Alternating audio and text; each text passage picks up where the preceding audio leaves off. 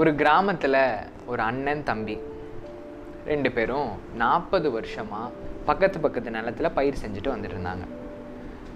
நல்லா ரொம்ப அன்பாக பாசமாக இருந்துட்டு இருந்தாங்க. யார்பட்ட கண்ணோ தெரில திடீர்னு ஒரு சின்ன மிஸ் அண்டர்ஸ்டாண்டிங் ஒரு பிரச்சனை வந்துடுது.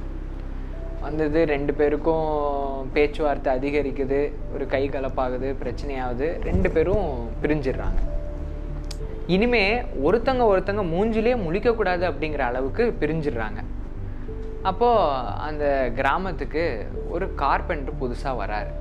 வந்து அவங்க அண்ணனை பார்த்து சொல்கிறாரு ஐயா நான் இந்த மாதிரி கார்பெண்ட்ரு இந்த ஊருக்கு புதுசாக வந்திருக்கேன். உங்கள் வீட்லேயோ எங்கேயோ ஏதாவது வேலை இருந்தால் சொல்லுங்கள் அப்படிங்கிறத அவர் சொல்கிறார் உடனே அவர் அண்ணனும் யோசிக்கிறாரு சரி இவருக்கு ஒரு வேலை கொடுத்துருவோம் அப்படின்னு சொல்லிட்டு ஐயா எனக்கும் என் தம்பிக்கும் பிரச்சனை. இனி அவன் மூஞ்சே நான் பார்க்கக்கூடாதுன்னு முடிவு பண்ணிட்டேன். அதனால என் நிலத்துல ஒரு ஃபென்ஸ் போடணும். ஃபுல்லாக ஒரு எட்டு அடிக்கு ஒரு ஃபென்ஸ் போட்டு மூடணும் அப்படிங்கிறத அவர் சொல்கிறாரு சரிங்க பண்ணிடலாம். நாளைக்கு காலையில் ஆரம்பிச்சிடுறேன் சார் அப்படின்னு சொல்லிட்டு ஆரம்பிக்கிறாரு. சரிங்கன்னு சொல்லிட்டு அண்ணன் என்ன பண்ணுறாரு மார்க்கெட்டுக்கு போயிடுறாரு. இவர் காலையில் கார்பெண்டர் வேலையை ஆரம்பிக்கிறாரு. வேலையை ஆரம்பித்து ஈவினிங் ஆகுது. அவர் மார்க்கெட்லேருந்து வராரு. சரி எப்படி அந்த கார்பெண்டர் வேலையை முடிச்சிருப்பாரு. போய் பார்த்துருவோம் அப்படின்னு சொல்லிட்டு அந்த நிலத்து பகுதிக்கு வராரு. வந்து பார்த்தா ஃபென்ஸுக்கு பதிலாக இந்த நிலத்துலேருந்து அந்த நிலத்துக்கு போகிறதுக்கு ஒரு பிரிட்ஜ் இருக்குது இவர் பார்த்துட்டு என்னடா ஃபென்ஸ் போட சொன்னால் பிரிட்ஜு கட்டி வச்சிருக்காரு அப்படின்னு இவர் நினைக்கிறாரு. அப்போது அந்த தூரத்தில் அந்த நிலத்துலேருந்து அவங்க தம்பி பார்க்குறாரு. ச்சே நம்ம அண்ணன் மேலே எவ்வளோ கோவமாக இருந்தோம். நிறையா தப்பு தப்பாக பேசிட்டோம். ஆனால் அது எதையுமே மனசில் வச்சுக்காம அவர் நிலத்துலேருந்து நம்ம நிலத்துக்கு ஒரு பிரிட்ஜு போட்டிருக்காரு.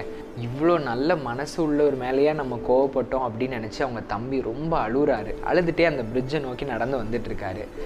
இவர் தம்பி அழுகுறத பார்த்துட்டு அண்ணன் அவரும் அழ ஆரம்பிச்சுட்டு அவரும் அந்த பிரிட்ஜை நோக்கி வராரு. ரெண்டு பேரும் அந்த பிரிட்ஜில் மீட் பண்ணுறாங்க அப்போ தம்பி சொல்கிறாரு அண்ணன் சாரிண்ணே உன்னை புரிஞ்சுக்காமல் நடந்துக்கிட்டேன் நான் எவ்வளோ தான் கோவப்பட்டாலும் நம்ம ரெண்டு பேர் நிலத்தையும் இணைக்கிறதுக்கு ஒரு பிரிட்ஜு கட்டியிருக்கே உன் மனசை நான் புரிஞ்சுக்கலனே என்னை மன்னிச்சிரு அப்படிங்கிறத அவர் தம்பி சொல்லவும்.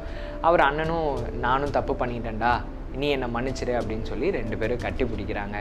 அப்போ அவங்க அண்ணன் என்ன பண்ணுறாரு இந்த நல்ல விஷயத்த பண்ண அந்த கார்பெண்டர் போய் பார்ப்போம் அப்படின்னு சொல்லிட்டு அவரை தேடி போகிறாரு கார்பெண்டரை மீட் பண்ணுறாரு மீட் பண்ணிவிட்டு ஏங்க நான் சொன்ன மாதிரி நீங்கள் அங்கே ஃபென்ஸ் போட்டிருந்தீங்க அப்படின்னா எங்கள் ரெண்டு பேருக்குள்ள உறவுமே முறிஞ்சு போயிருக்கும். ஆனால் நீங்கள் பிரிட்ஜு கட்டி எங்கள் ரெண்டு பேரோட உறவையும் ரொம்ப ஸ்ட்ராங்காக மாற்றிட்டீங்க ரொம்ப நன்றிங்க. நீங்கள் கண்டிப்பாக ரெண்டு மூணு நாள் எங்கள் வீட்டில் இருந்து தங்கி சாப்பிட்டுட்டு தான் போகணும் அப்படிங்கிறத அவங்க அண்ணன் சொல்கிறார் அப்போ அந்த கார்பெண்டர் சொல்கிறாரு எனக்கு இருந்து தங்கி சாப்பிட்ணுன்னு ஆசை தான். ஆனால் எனக்கு இன்னும் நிறைய இடத்துல பிரிட்ஜு கட்ட வேண்டிய வேலை இருக்கே அப்படின்னு சொல்லிட்டு அவர் கிளம்புறாரு. ஸோ இந்த மாதிரி நம்மளுடைய லைஃப்பில் ஃபென்ஸ் கட்டணுமா இல்லை பிரிட்ஜு கட்டணுமா அப்படிங்கிறத யோசித்துக்கோங்க. Let's build bridges not walls.